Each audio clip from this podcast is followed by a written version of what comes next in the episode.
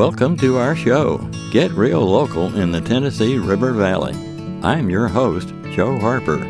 Every show, we will be talking with local people about the best places and things to do in the Tennessee Valley. Pull up a chair and explore more with us as we get real local.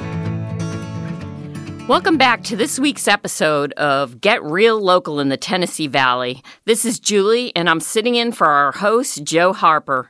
Today we'll be talking with Joseph Gamble, ranger at Norris Dam State Park, one of the first state parks in Tennessee.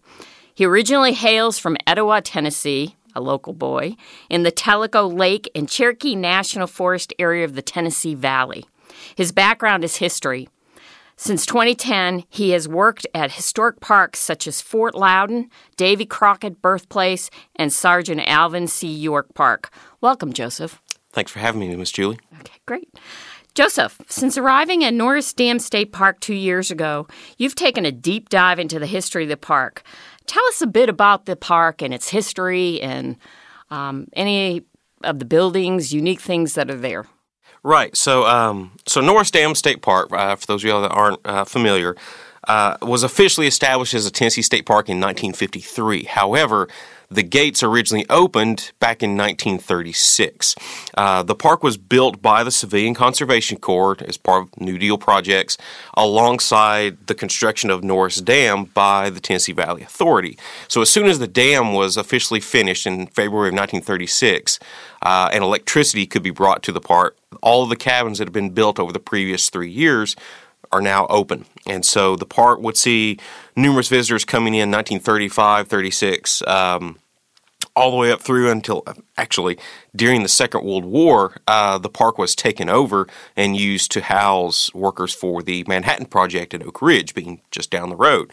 Um, so you have one of the earliest. Uh, well traveled open public parks in the state of Tennessee, and actually technically predates the Park Service itself for the state. Uh, these CCC camps, uh, there was one on the park that is in ruins. It's preserved. We have interpretive signs and a hiking trail that goes to it. Uh, we have the historic cabins that were built by the CCC, the tea room that was originally serving as a restaurant on the park that now is a rental facility. Basically, half of the park on the east side, including trails and everything, was all built by the CCC back during the New Deal and has been basically a hub of recreation in East Tennessee for the last 90 years. Um, and to tie on to that, Norris Lake, because you can't separate the, uh, the park and the dam and the lake. Uh, the lake is really the first true recreational lake that we have in the state. So when everyone thinks of coming to East Tennessee for boating and fishing and all that sort of thing, that that wasn't a thing until Norris Lake and in turn Norris Dam State Park. Um, also on the east side, we have not just the park itself that was built, but we also have a few other even even older items. So while the park is being built, there are numerous local families that are being relocated from the dam's construction, uh, from the flooding. Uh, one of these, uh, a fellow named Rufus Rice, uh, his family had been in the area since 1798 uh, and had a grist mill that was built by his original ancestor that settled in the area. Um, and there was an effort made to try to preserve that grist mill uh, from being destroyed by the floodwaters. And so uh, it was actually dismantled by those CCC workers and then brought over from Union County to the park and re erected on Clear Creek. And it still stands there today. Um, there is also the Lenoir Museum, which opened in the 1960s. Um, basically, the collection of a local fellow named William Lenoir, who spent his life collecting items and stories of local history of people from the Clinch River Valley. Uh, it opened in the uh, excuse me in the mid 1970s, um, and there are also right next to it is the Caleb Crosby Threshing Barn, which uh, again historic agricultural building from the 1830s. Removed and re-erected to preserve it from the floodwaters of Cherokee Lake. Uh, so all just within a short little bit on uh, on the park, we have quite a bit of history and spans quite a few stories in American history.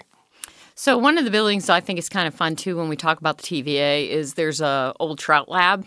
And today you can go into that trout lab and have a little beer. Is that true? Absolutely. Um, the uh, the park actually sort of surrounds it, but it is uh, um, it's a beautiful little building. Um, it was a TVA um, trout lab essentially. Um, and of course, it was sold off and is now uh, uh, home of the Clinch River Brewery. Uh, not that I go there all that often, but uh, uh, I can confirm their food is fantastic. The people are great, as is their beer. Um, one interesting thing with that, though, is in keeping with TVA, whenever we talk about TVA and, and the area, again, when Norris Lake and the dam is built, it's it's the first of the TVA projects, and it was all this was new, but but they could tell what was going to happen, and, and when when they officially closed the dam in uh, uh, uh, the early months of 1936, they completely killed the river, and they knew this was going to happen. There are photos of of the lake backing up, and the riverbed is dry they preemptively built fish hatcheries to to reinvigorate the ecosystem, and it, they continue to stock and and, and manage and, and maintain that ecosystem uh, all the way up to today. So uh, that brewery uh, that was once one of those trout labs back in the day.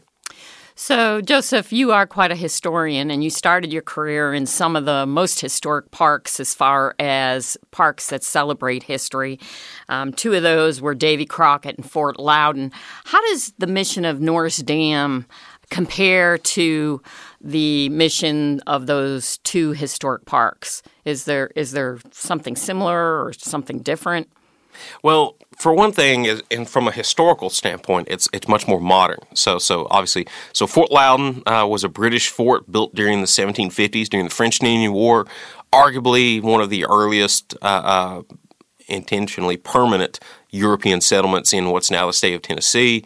Um, a, a, major part of that story before America was even a country. David Crockett birthplace, of course, the early American. You have the the birthplace of of one of the most famous heroes of of the state of Tennessee. With both of them, you have a very specific story that is being told. You either have this fort, the soldiers who lived there, the diplomacy with the Cherokee, and you could branch it out into the larger reaches of the French and Indian War, what was going on. But that is its story. With David Crockett birthplace, again, this is David Crockett and his story. What was life like for him, for his family? At the broadest, you could expand it to generic settlers in the in the uh, uh, uh, early days of the American Republic. But still, that's the story. Norris Dam is a lot more varied. You have the overarching story of the Great Depression. You have an overarching story of of Appalachia, and I would argue a very pivotal time. Um, I've often said on some of my programs that if you had to pick a specific point in a timeline where you have, for lack of a term, the beginnings of the death of old Appalachia, it would be 1936 with the closing of Norris Dam. Not only does it bring a coming of uh, modernity, one might say, but a, a new idea of what civilization in, in some ways makes the world smaller. And Appalachia is no longer as remote as it once was.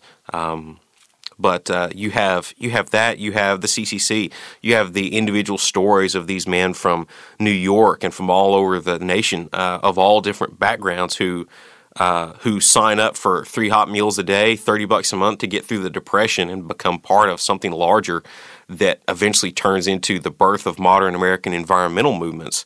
Uh, you have engineering history of the dam itself. How is it built? The Norris Dam Marina that's right next to it has a massive bluff. That was the rock quarry where they built it. How did these guys go about making this? How was who was recruited for this? The stories of the individual families in the area, uh, and then to broaden even further beyond that, look at the history of the area. We we're in uh, Rocky Top or Lake City, Tennessee, was originally Coal Creek, home of the Coal Creek War, one of the largest labor uprisings uh, in American history in the late 1800s. You have the Civil War uh, tramps through, uh, lots of bushwhack activity in Anderson and Campbell County, uh, East Tennessee, a hotbed of Unionist sentiment uh, and anti-Confederate feeling.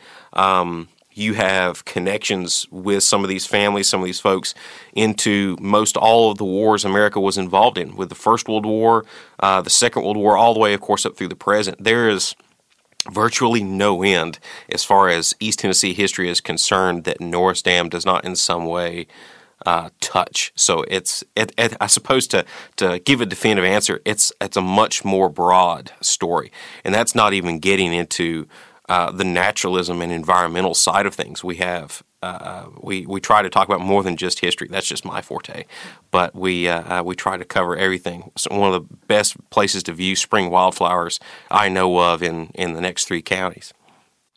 I would agree with that. I've been out there walking in both Norris Dam and in the accompanying watershed for wildflowers. And I would also attest that your um, bird trail is a beautiful trail as well. Absolutely. But I love that you dove deep into the wars. One of your real interests in a new program that you ran this summer, and I think we're hoping you're going to run again, is a program called Family Stories Genealogy Workshop. And it's based on military records, according to some of the things you've told me. Tell us how you got interested in this work. Um, so a little bit of background. Um, I've always sort of been a history nerd, I guess you could say. Uh, so were my parents. Uh, my parents and my grandparents, when I was uh, growing up, were big into genealogy. Um, they had studied and, of course, traced the family lines back as, as far as as far as they could get. Um, and so I remember, of course, being you know five, six years old, running up and down the, uh, the library stacks, pulling pulling records for, for my parents to then go through and whatnot. Um, when I worked at Sergeant Alvin C. York State Park, um, is one of those in the wintertime you're trying to find uh, good in, indoor activities for people to uh, to come and attend. And I started doing a, a genealogy workshop that was specifically based off of World War One uh, veteran ancestors. So basically, what I did was it was a paid program. So you you uh, you paid, you signed up, and when you did, you emailed me the name of an ancestor uh, that you believe had served in the First World War, and then I and this would be about two months in advance, and I would research that person as best I could. What unit did they serve in? What likely did they do? What essentially was their service history? And I would type this up as a narrative. And then when you showed up for the workshop, it was about an hour long talk of how to go about doing genealogy and you got your packet of whatever was involved and we would discuss. And it was very popular. It always went over well and i always of course enjoyed doing it. So when I came to Norris, obviously I don't want to focus on World War One entirely, but a more broad example. So I started doing this version, and it is partly based off of military records, mostly for the reason if you've done genealogy, um, it helps a lot if you if you're if the person you're looking for has served in the military because the military has as a general rule, has kept better records. Uh, it's easier to find out, I should say, than some civilian records. There's all, there's only so much you can get from a census record, um, but military records often will tell uh, tell a very deep story of someone's experiences. Um, one of the uh, the big things that I've tried to, or that I've found out in doing this, though, is I've had a lot of folks who chime in who are descendants of those families that were relocated by the Tennessee Valley Authority. Um, and one very uh, fortuitous uh, thing is that uh, Ancestry.com, which I'm a big fan of, obviously I don't work for Ancestry, but uh, it makes it very easy to access public records.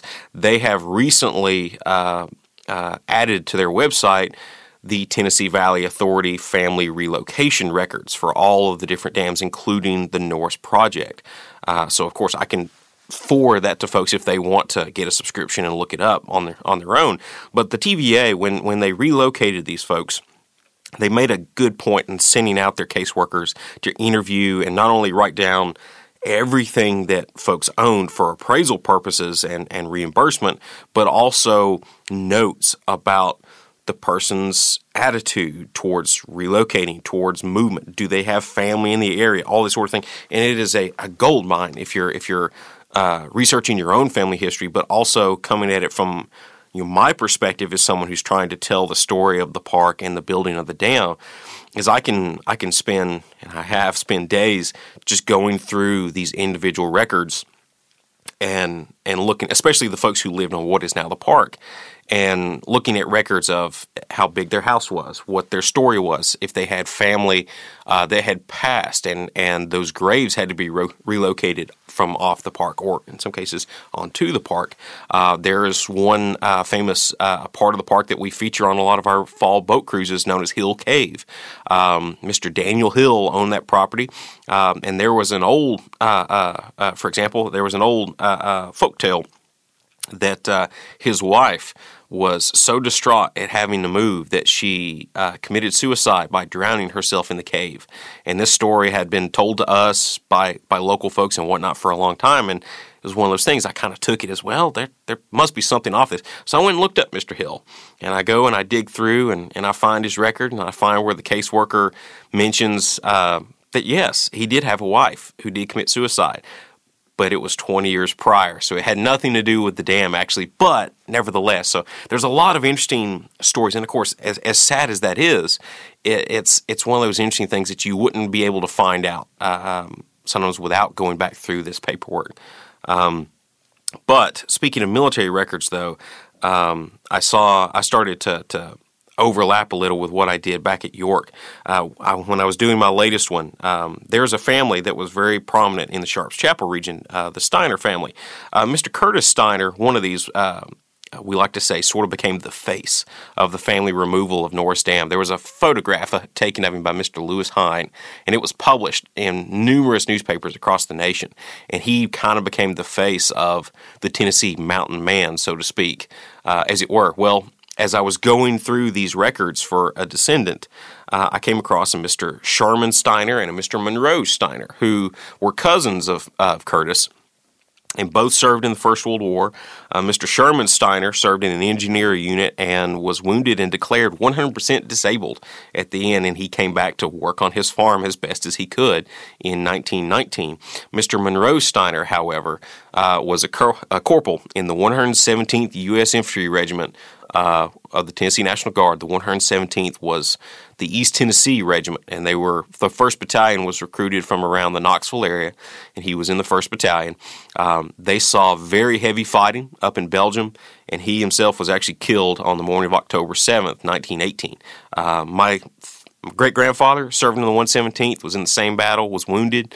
Uh, there's a lot of stories of, of Middle and East Tennesseans that served in that unit, and all uh, saw a lot of combat under the same circumstances.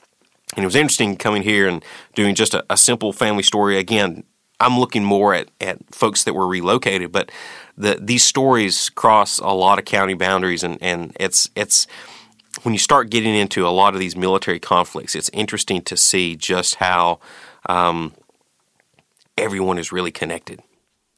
Well, you know, it's interesting you're talking about families, and to our listeners out there, um, Joseph has given a great overview of some of the families, but we also, as he brought up during the um, Great Depression, there was a lot of migration in and there was a lot of migration out. And that also happened again in the um, Industrial Revolution. After the war, people started leaving this area and heading a lot to the car plants in the Midwest.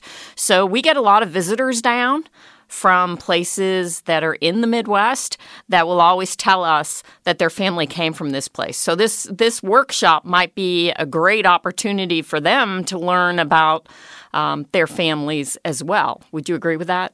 Absolutely. And if I may say so, one one of the things that I've loved so much about doing this workshop is not just the, the interesting things that I get to find out because it is a little bit selfish. I get to do the research for folks and then hopefully reuse some of those stories in my future programs. But it's always interesting to have, you know, five, six, seven, however many folks who will sign up. And they're all folks from some of them are down visiting, some of them are locals. Uh, it, it, varying backgrounds with nothing for all intents and purposes in common except that they signed up for this program. But when I start talking, particularly again, you know, you look at all the families that were from one area and from one region, they they were interconnected, they knew one another, and so I'll do my program for 45 minutes, but then they'll all sit there and start talking and comparing notes and family stories for the next hour or two in the museum, and they become friends and bond over not because of any experience that they've had with each other, but because that more than likely they're second or third generation removed were friends or family or just happen to know each other and they become friends because of that. Well, this, this sounds like a great program. Um, if people were interested in signing up or finding out if they're going to offer, how would they do that? So, uh, all of our programs are posted on the park website. Um, um, best way is simply to Google Norris Dam State Park. Uh, it should be the first thing that comes up. It's tnstateparks.com slash, I think, park slash Norris Dam. Um, should be easy to find, and then click on the banner says upcoming events. Uh, any of them that have been posted are there, and it'll give information, give contact info, uh, and then we usually also try to post up on our social medias, which the park has a Facebook and an Instagram. Okay, Joseph, I'm going to put you on the spot. You've done a lot and been in a lot of different parks. If, you, if somebody was visiting Norris Dam State Park for the very first time, what is the must do that they've got to go do to really experience the park? Oh, that's a hard choice. we have we have a very large park that's split into two counties. We have 30 miles of trail. But if I had to say anything, um, I would say go to the dam, park there, walk across it, take a look, take your photos, and then there's a small little trail that starts right there at the parking lot. Um, and we, we call it Lakeside Trail. And you can walk, it's a half mile, and then another half mile up to the back side of the Norris Dam Tea Room. And both of those trails were, were built by the Civilian Conservation Corps. Um, you're walking through the woods on, on an old trail surrounded by trees that were planted by the CCC as part of this reforestation effort. And you're walking up to the back of this what was an old restaurant built by the CCC that's now home to uh, hundreds of, of weddings and family gatherings every year. Uh, even though, again, I'm partial to history, so that's what I like to focus. To me, that is the essence of the park. It's not just the fact that we we have exceptional history or we have exceptional flowers or whatnot. It's the fact that we have been here for 90 years, providing a wonderful place for um, for the public to to enjoy, to recreate, and hopefully to learn about our natural and cultural history. And the park is free? The park is free. Okay. Joseph, it's been great to visit with you today.